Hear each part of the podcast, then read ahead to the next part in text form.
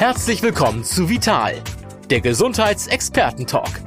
Der Talk mit Gesundheitsexperten aus allen Fachrichtungen über wichtige Basics zur Vorsorge, Heilmethoden, gesunde Ernährung, die richtige Dosis Bewegung und vieles mehr.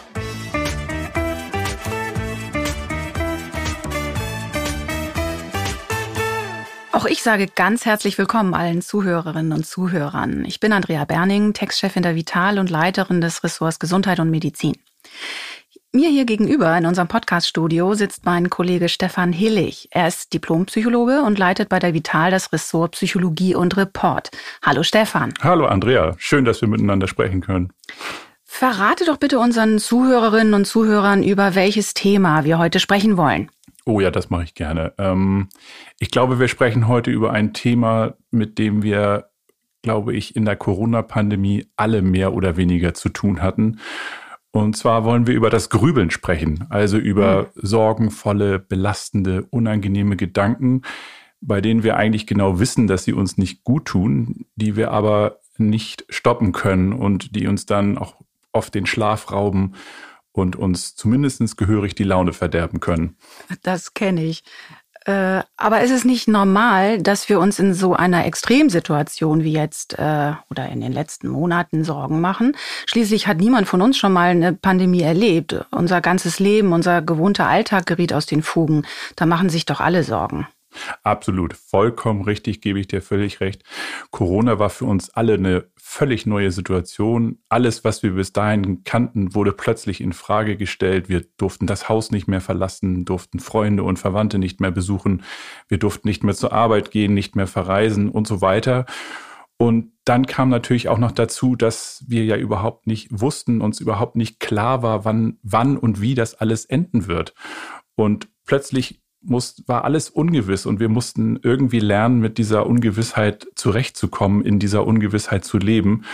Und dass in so einer Situation, in so einer Krise Sorgen und Ängste aufkommen, das ist, wie gesagt, vollkommen normal. Und sich dann öfter Gedanken darüber zu machen, wie es weitergehen soll, wenn aufgrund der Pandemie dieses oder jenes Problem auftreten sollte, äh, hilft ja auch, sich darauf vorzubereiten und rechtzeitig Lösungen zu entwickeln. Und das ist auf jeden Fall sinnvoll und gesund. Gut, aber du hattest ja auch schon angedeutet, dass Sorgen und Grübeln auch ungesund werden können und uns sehr belasten. Äh, wann werden denn deiner Meinung nach aus sinnvollen, gesunden Sorgen sinnlose, ungesunde Sorgen? Hm, also wenn du mit Psychologinnen und Psychologen darüber sprichst, dann nennen sie ähnlich wie bei Ängsten, die ja auch eine ganz wichtige Schutzfunktion für uns haben, drei entscheidende Punkte. Das, der erste ist, du hast mehr und mehr das Gefühl, dass du nicht mehr deine Gedanken kontrollierst, sondern dass deine Gedanken dich kontrollieren. Du weißt, dass sie dir nicht gut tun, aber du hast immer stärker den Eindruck, äh, dass dein Kopf irgendwie macht, was er will und äh, du kannst da überhaupt nicht mehr eingreifen. Und das zweite ist, dass du beim Grübeln nicht mehr den Eindruck hast, dass du einer Lösung deines Problems wirklich näher kommst oder dass du für dich eine wichtige Frage beantworten kannst, sondern deine Gedanken werden irgendwie immer abstrakter, immer negativer, immer selbstkritischer und die gehen, man kann sagen, die gehen auf wie, wie so ein Hefeteich. Negative Gedanken gehen auf in weiteren negativen Gedanken. Und der dritte Punkt, an dem aus guten Sorgen sozusagen ungesunde Sorgen werden, ist der, dass du das Gefühl hast, dass dein Grübeln dich belastest, belastet. Du leidest darunter, weil du nicht einschlafen kannst, weil es dich im Alltag lähmt, du hast keine Energie mehr, du fühlst dich durch deine Grübeleien eingeengt und irgendwie ist deine ganze Lebensfreude dahin. Du hast das Gefühl, keine Energie mehr zu haben. Ähm, das klingt jetzt natürlich schon alles sehr dramatisch, aber ähm, um es gleich vorweg zu sagen, es gibt eine ganz einfache Übung, mit der du rechtzeitig, bevor das alles passiert, dein äh, Gedankenkarussell wieder stoppen kannst. Das ist ja gut, aber äh, wie funktioniert diese Übung genau? Also sie funktioniert so, dass du, wenn du bemerkst oder unsicher bist, ob du gerade grübelst, dann äh, grübelst du einfach noch ungefähr so zwei Minuten weiter. Mhm und dann stellst du dir drei Fragen. Die erste Frage ist, bin ich gerade beim Grübeln, bei meiner Suche nach einer Lösung wirklich vorangekommen? Also habe ich irgendwie das Gefühl, ich bin der Lösung näher gekommen? Die zweite Frage, die du dir stellst, ist, habe ich gerade etwas verstanden, was ich, was mir vorher nicht klar war? Also hat mir das Denken irgendwie dabei geholfen, eine Unklarheit aufzulösen. Und das, der dritte Punkt oder die dritte Frage, die du dir stellen musst, ist, bin ich durch meine Gedanken weniger selbstkritisch und weniger schlecht gelaunt geworden? Und wenn du nicht mindestens eine Frage klar und ehrlich mit Ja beantworten kannst, dann grübelst du und dann solltest du so schnell wie möglich damit aufhören. Okay, also nachdenken ist gut, grübeln nicht so. Das klingt jetzt so einfach, aber tatsächlich fällt es uns ja ziemlich schwer, einfach mit dem Denken aufzuhören. Warum ist das so? Also mal ganz platt gesagt, ähm, weil unser Gehirn schlicht und einfach keine Pausetaste hat wir können gar nicht aufhören zu denken. Also wenn wir schlafen und seltsame Dinge träumen zum Beispiel, dann denken wir im Prinzip ja auch. Und äh, wenn wir tagsüber mal gerade an nichts Bestimmtes denken und uns nicht auf eine bestimmte Aufgabe konzentrieren müssen, dann hört unser Kopf ja auch nicht auf zu denken, sondern dann haben wir das Gefühl, dass unser Geist so ein bisschen davon driftet. Dann denken wir alles, alles an alles Mögliche, dann schwelgen wir in Erinnerungen und dann tagträumen wir auch so ein bisschen. Das ist natürlich auch denken. Und das ist vollkommen normal und auch wichtig fürs Gedächtnis und für unsere geistige Gesundheit. Doch gerade wenn wir in so einem trance-ähnlichen Zustand sind, zum Beispiel abends, wenn wir so langsam müde werden, kurz vorm Einschlafen oder morgens, wenn wir so langsam wach werden, ist das Risiko, dass wir anfangen zu grübeln, besonders hoch. Und warum gerade dann? Naja, das hat so ein bisschen mit der Evolution unseres Gehirns zu tun. Ähm, für unsere steinzeitlichen Vorfahren war es überlebenswichtig, auf Gefahren zu achten und auch immer wieder darüber nachzudenken, wie man ihnen am besten aus dem Weg geht. Weil schließlich konnte ja überall ein Säbelzahntiger lauern. Und es war also ein Vorteil, ähm, vor allem und intensiver über negative Dinge nachzudenken und auf sie zu achten, sie genau zu analysieren. Und da könnte man jetzt anders sagen, schlicht sich Sorgen zu machen. Und dieser Hang dazu, sich Sorgen zu machen, dieser Hang zum Negativen, zum Schwarzmalen, ist in unseren Köpfen bis heute ganz fest verankert. Und das hat sich auch in ganz vielen Studien immer wieder gezeigt. Und es gibt einen, sogar einen Fachbegriff dafür, der lautet Negativitätsbias. Das muss man sich jetzt nicht merken, aber nur, dass man das vielleicht einmal gehört hat. Und das bedeutet im Grunde genommen nichts anderes, als dass negative Gedanken eine viel stärkere Wirkung auf uns haben und auch viel mehr Aufmerksamkeit auf sich ziehen als positive Gedanken. Und das ist übrigens auch der Grund, warum Katastrophenmeldungen im Internet so oft und immer wieder angeklickt werden. Das steckt, da steckt genau der gleiche Mechanismus dahinter. Und mit anderen Worten, die Wahrscheinlichkeit, dass du an etwas Negatives, Düsteres oder Sorgenvolles denkst, dass dir so etwas in den Sinn kommt, ist in diesem tranceartigen Zustand, über den wir gerade gesprochen haben, ähm, ziemlich hoch. Das heißt, wir haben alle einen Hang zum Grübeln, auch die eher optimistischen Menschen? Ja, in gewisser Weise schon. Ähm, bei den Optimisten ist es nur so, dass die sich weniger davon beeinflussen lassen als die Pessimisten.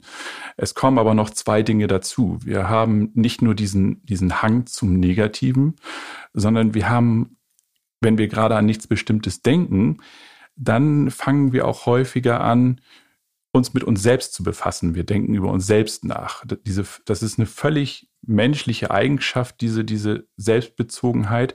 Aber äh, wenn diese Selbstbezogenheit, wenn die sich dann mischt mit diesem Hang zum Negativen, mit diesem Hang zum Schwarzmalen, dann hören wir plötzlich diese nörgelnde, maßregelnde, diese, diese überkontrollierende innere Stimme, die wir vermutlich alle schon mal gehört oder erlebt haben.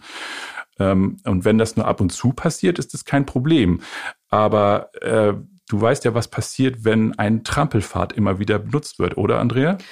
Ja, er wird breiter und, und schön fest. Ganz genau. Das Gleiche, genau das Gleiche passiert in unserem Gehirn. Je häufiger wir einen negativen Gedanken denken, je häufiger wir grübeln, desto tiefer wird diese, werden diese negativen Gedanken in unseren grauen Zellen verankert und umso schneller können sie abgerufen werden. Und dann wird aus diesem Trampelpfad gewissermaßen eine Grübelautobahn und unser inneres Grübelmonster, das liebt es, ähm, dann mit uns auf dem Beifahrersitz durch unseren Kopf zu rasen. Okay, schönes Bild. Aber ähm, du hast ja gesagt, dass das nicht bei uns allen und auch nicht sofort passiert. Heißt das, dass noch andere Dinge dazukommen müssen, damit, wie du so schön gesagt hast, unser Grübelmonster das Steuer übernehmen kann? Ja, das ist tatsächlich so. Ähm, also viele Grübeleien, ähm, das zeigen auch Untersuchungen zu dem Thema, beginnen oft mit einem konkreten Anlass oder mit einer konkreten Frage. Also du fragst dich zum Beispiel, warum hat mich meine Kollegin heute Morgen nicht begrüßt? Oder wieso war die Kassiererin im Supermarkt so unfreundlich zu mir? Es kann auch ein Streit mit deinem Partner oder mit einer Freundin oder mit einer Kollegin sein, der der wieder in den Sinn kommt. Auf jeden Fall hast du etwas Negatives erlebt und du fragst dich, warum ist mir das passiert? Und du erwartest, dass du dieses Erlebnis besser verstehen wirst, wenn du gründlich darüber nachdenkst. Und du erwartest, dass du beim nächsten Mal besser mit der Situation umgehen kannst, wenn du eben gründlich darüber nachdenkst. Und du erwartest, dass du durch Nachdenken herausfindest, was du anders machen musst, damit du so eine Situation nicht nochmal erlebst. Ist denn das ein bewusster Vorgang? Ich habe in solchen Situationen eher das äh, Gefühl, dass mich solche Gedanken eher übermannen. Ja, das, das, da gebe ich dir völlig recht. Im Prinzip ist es schon ein bewusster Vorgang, aber, oder besser gesagt, es war mal ein bewusster Vorgang. Wir haben ja eben schon über die äh, Autobahn gesprochen, die wir im Kopf haben. Das heißt, je häufiger du in der Vergangenheit schon gegrübelt hast, desto schneller bringen dich solche negativen Ereignisse äh, aus der Fassung, umso schneller bringen sie dein Gedankenkarussell in Fahrt. Und dann hast du umso stärker das Gefühl, dass du gar nicht mehr eingreifen kannst und äh, dass dich deine Gedanken und Gefühle übermannen, so wie du so schön gesagt hast. Aber im Prinzip ist es ja so, dass ich glaube, dass ich gründlich über etwas nachdenken muss, um es besser verstehen zu können. Mhm. Aber auch, dass ich auch schuld bin an dem, was mir passiert ist. Das muss nicht unbedingt beides vorliegen, kann aber auch vorliegen. Und das ist genau das, äh, was ich meine.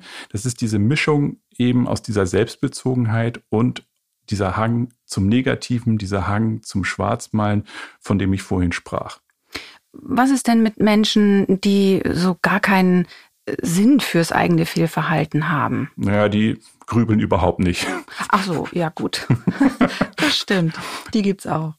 Aber bei Menschen, die zum Grübeln neigen, ähm, da kommen noch, kommt noch ein weiterer Faktor dazu. Welcher denn? Ähm, das ist bisschen schwierig zu, zu, zu erklären, aber man kann sagen, also bei diesen Menschen stellt man fest, dass die ihre eigenen Gedanken mit zu wenig Abstand betrachten. Äh, das klingt jetzt erstmal vielleicht komisch, weil das findet ja alles in unserem Kopf statt und äh, mehr Nähe geht ja eigentlich nicht. Aber äh, gerade weil das so ist, gerade weil das alles in unserem Kopf stattfindet und weil uns unsere Gedanken und Gefühle deshalb so nah sind, glauben wir schnell, dass sie absolut wahr sind und die Realität hundertprozentig richtig abbilden. Aber das stimmt ja gar nicht. Du hast ganz andere Gedanken und Gefühle als ich und du nimmst die Welt ganz anders wahr als ich. Gedanken kommen und gehen, so wie Ebbe und Flut. Sie sind flüchtig. Und wenn ich mir das bewusst mache, kann ich mich selbst mit mehr Abstand betrachten und mich fragen, hm, kann ich die Sache auch anders sehen? Ist das wirklich wahr, was ich denke? Und genau mit solchen Fragen kannst du das Grübeln stoppen. Dann wäre es ja gut, wenn wir lernen könnten, uns und unsere Gedanken mit mehr Abstand zu betrachten. Geht das? Ja, das geht, das können wir tatsächlich. Und äh, da würde ich dir und unseren Zuhörern und Zuhörerinnen gern zwei Übungen vorstellen. Die erste nenne ich jetzt mal den Realitätscheck und bei der zweiten Übung geht es um das Thema Achtsamkeit. Gut, da bin ich äh, gespannt. Dann fangen wir doch gleich mal mit dem Realitätscheck an. Wie funktioniert der denn? Also vorweg möchte ich sagen, bei dieser Übung hilft es total, wenn du eine Zahl im Hinterkopf behältst, die ist 2020 in einer Studie herausgekommen. Und da haben Psychologinnen und Psychologen sich mal angeschaut, hm, welche Sorgen machen wir uns am häufigsten und wie nützlich sind diese Sorgen überhaupt für uns und wie nützlich ist es für uns, über diese Sorgen nachzudenken. Und das krasse Ergebnis war, 91,4 Prozent unserer Sorgen sind vollkommen nutzlos. Und allein die Folge davon, dass wir eben generell zum Schwarzmalen neigen. Und mit dieser Zahl im Kopf, 91,4 Prozent, wie gesagt, kannst du deine Sorgen schon mal mit etwas mehr gesunder Skepsis betrachten, sage ich jetzt mal. Und ähm, dann, wenn du den Realitätscheck machst, ähm, dann stellst du dir wieder äh, drei Fragen. Das erste, es sind sogar mehr Fragen, Entschuldigung. Ähm, die erste Frage ist, ist das, was ich denke, wirklich wahr? Und die zweite Frage ist, wie geht es mir, wenn ich über diese Sorge nachdenke? Geht es mir gut? Geht es mir schlecht? Und die dritte Frage ist, ist diese Sorge in irgendeiner Weise nützlich für mich? Hilft sie mir, eine Sache besser zu verstehen? Und die vierte und letzte Frage ist, würde es mir besser gehen, wenn ich mir diese Sorge nicht machen würde? Und ähm, ich lehne mich jetzt mal ganz weit aus dem Fenster und sage, bei 91,4 Prozent deiner Sorgen wird dieser TÜV, die werden bei diesem TÜV durchfallen und du kannst aufhören, darüber nachzudenken. Das hört sich wirklich gut an. 91,4 Prozent, unheimlich hohe Zahl, hätte ich auch nicht gedacht. Du hast aber auch noch von Achtsamkeit gesprochen. Das ist ja nun ein Wort, äh, das für vieles herhalten muss. Wie kann die uns helfen, mit dem Grübeln aufzuhören? Ähm, ganz klar. Also Achtsamkeit ist tatsächlich so ein, kann man sagen, zu so einem Modewort geworden. Aber ursprünglich stammt die Achtsamkeit beziehungsweise die, die Philosophie dahinter aus dem Buddhismus. Und ähm, Achtsamkeit meint eine besondere innere Haltung, die du dir selbst und deinem Umfeld gegenüber einnimmst. Ähm, damit ist gemeint, dass du alles, was du, was gerade in deinem Kopf geschieht, ähm, sozusagen mit wohlwollender Gelassenheit betrachtest. Und du lässt deine Gedanken einfach kommen und wieder gehen, ohne sie zu bewerten, ohne sie weiter zu verfolgen. Ähm, stell dir zum Beispiel vor, du sitzt in einer schönen Landschaft und durch die fließt ein Bach. Und du sitzt am Ufer von diesem Bach und betrachtest, wie äh, große Blätter von den Bäumen ins Wasser fallen und dann wegtreiben.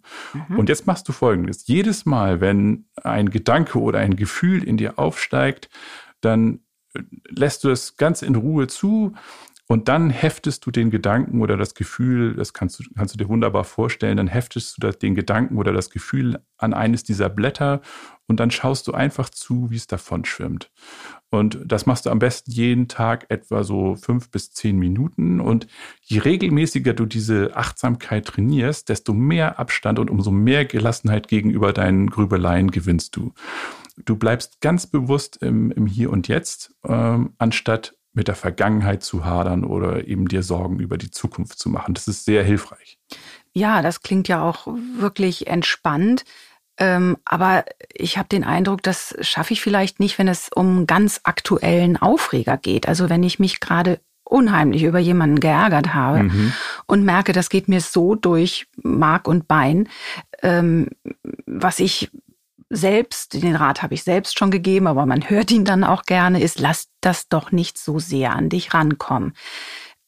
Aber ist das ein Weg, etwas nicht an sich herankommen zu lassen, weil man es wegschwimmen lässt, lässt aber äh, das, also das, was wegschwimmt, ist das Problem, aber nicht das Gefühl. Hm, also wenn du sehr geübt bist in, in, in Achtsamkeit, dann schaffst du es auch tatsächlich in solchen Akutsituationen, dieses, dieses Gefühl, es geht tatsächlich um das Gefühl ähm, und damit auch um das Problem, das sozusagen davon schwimmen zu lassen. Aber das schaffen wirklich nur Menschen, die sehr geübt sind in, im Thema Achtsamkeit. Und ich würde an der Stelle gerne noch was anderes sagen. Dieser, dieser Rat, äh, lass das doch nicht so nah an dich rankommen, äh, beinhaltet ja auch, dass du bestimmte unangenehme Gefühle nicht so richtig zulassen sollst. Du sollst sie irgendwie wegdrängen. Aber, und das funktioniert aber nicht.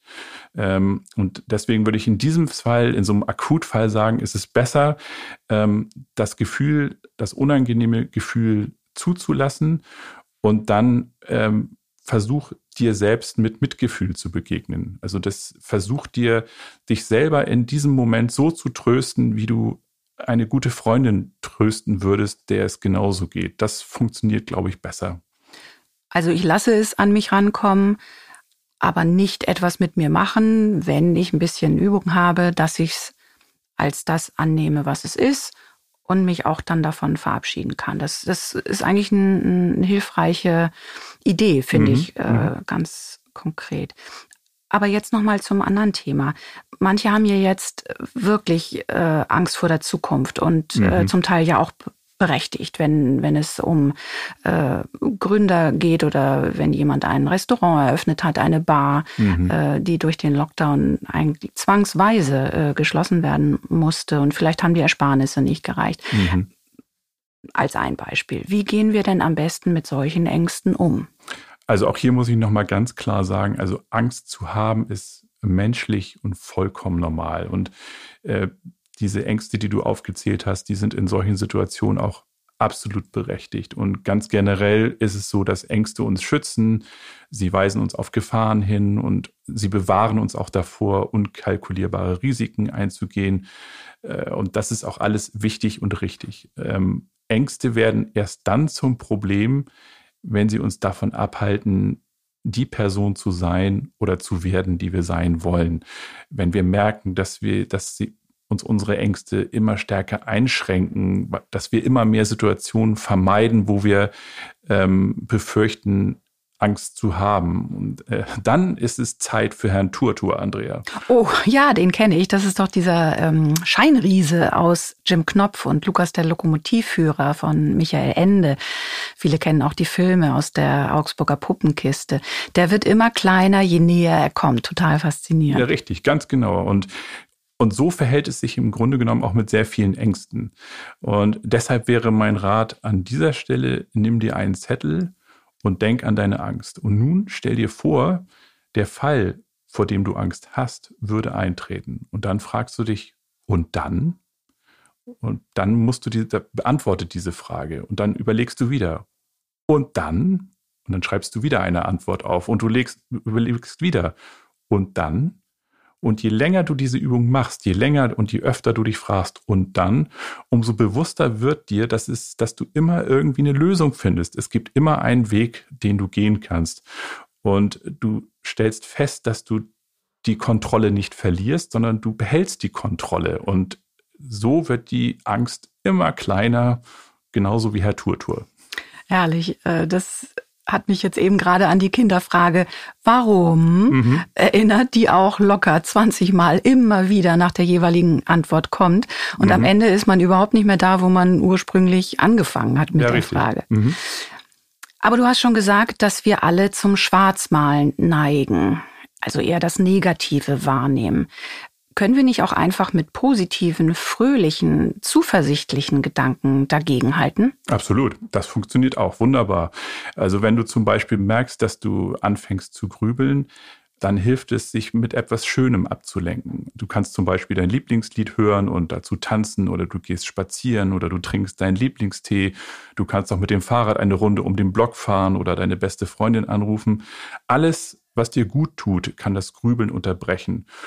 Oder du kannst auch ganz bewusst an deine Lieblingsfarbe denken und dann gehst du im Kopf äh, durch deine Wohnung und überlegst, hm, wo finde ich denn überall meine Lieblingsfarbe? Und das unterbricht das Grübeln auch sofort, denn mhm. dein Gehirn kann immer nur eine Sache zur Zeit machen, kann die Aufmerksamkeit immer nur auf eine Sache lenken. Also Multitasking, wie das immer genannt wird, funktioniert eigentlich nicht. Nee. Und ähm, eine letzte Möglichkeit, weil du gefragt hast, äh, können wir nicht was Positives gegen die negativen Gedenk äh, Gedanken setzen.